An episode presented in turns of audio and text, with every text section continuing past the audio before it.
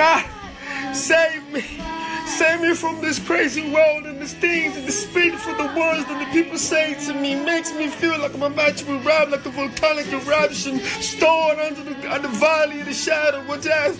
For I am the only one that is trying to overcome the stresses and the political reasons why I'm supposed to be alive and that I don't have enough power to overcome the abilities and the strength of this pain. The suffering is overtaking me. For I am one person and the only spirit that is allowed is abound is in my soul is because it was given by the most powerful yet come, Jesus Christ. I am so aroused and I'm ready for the next battle to survive.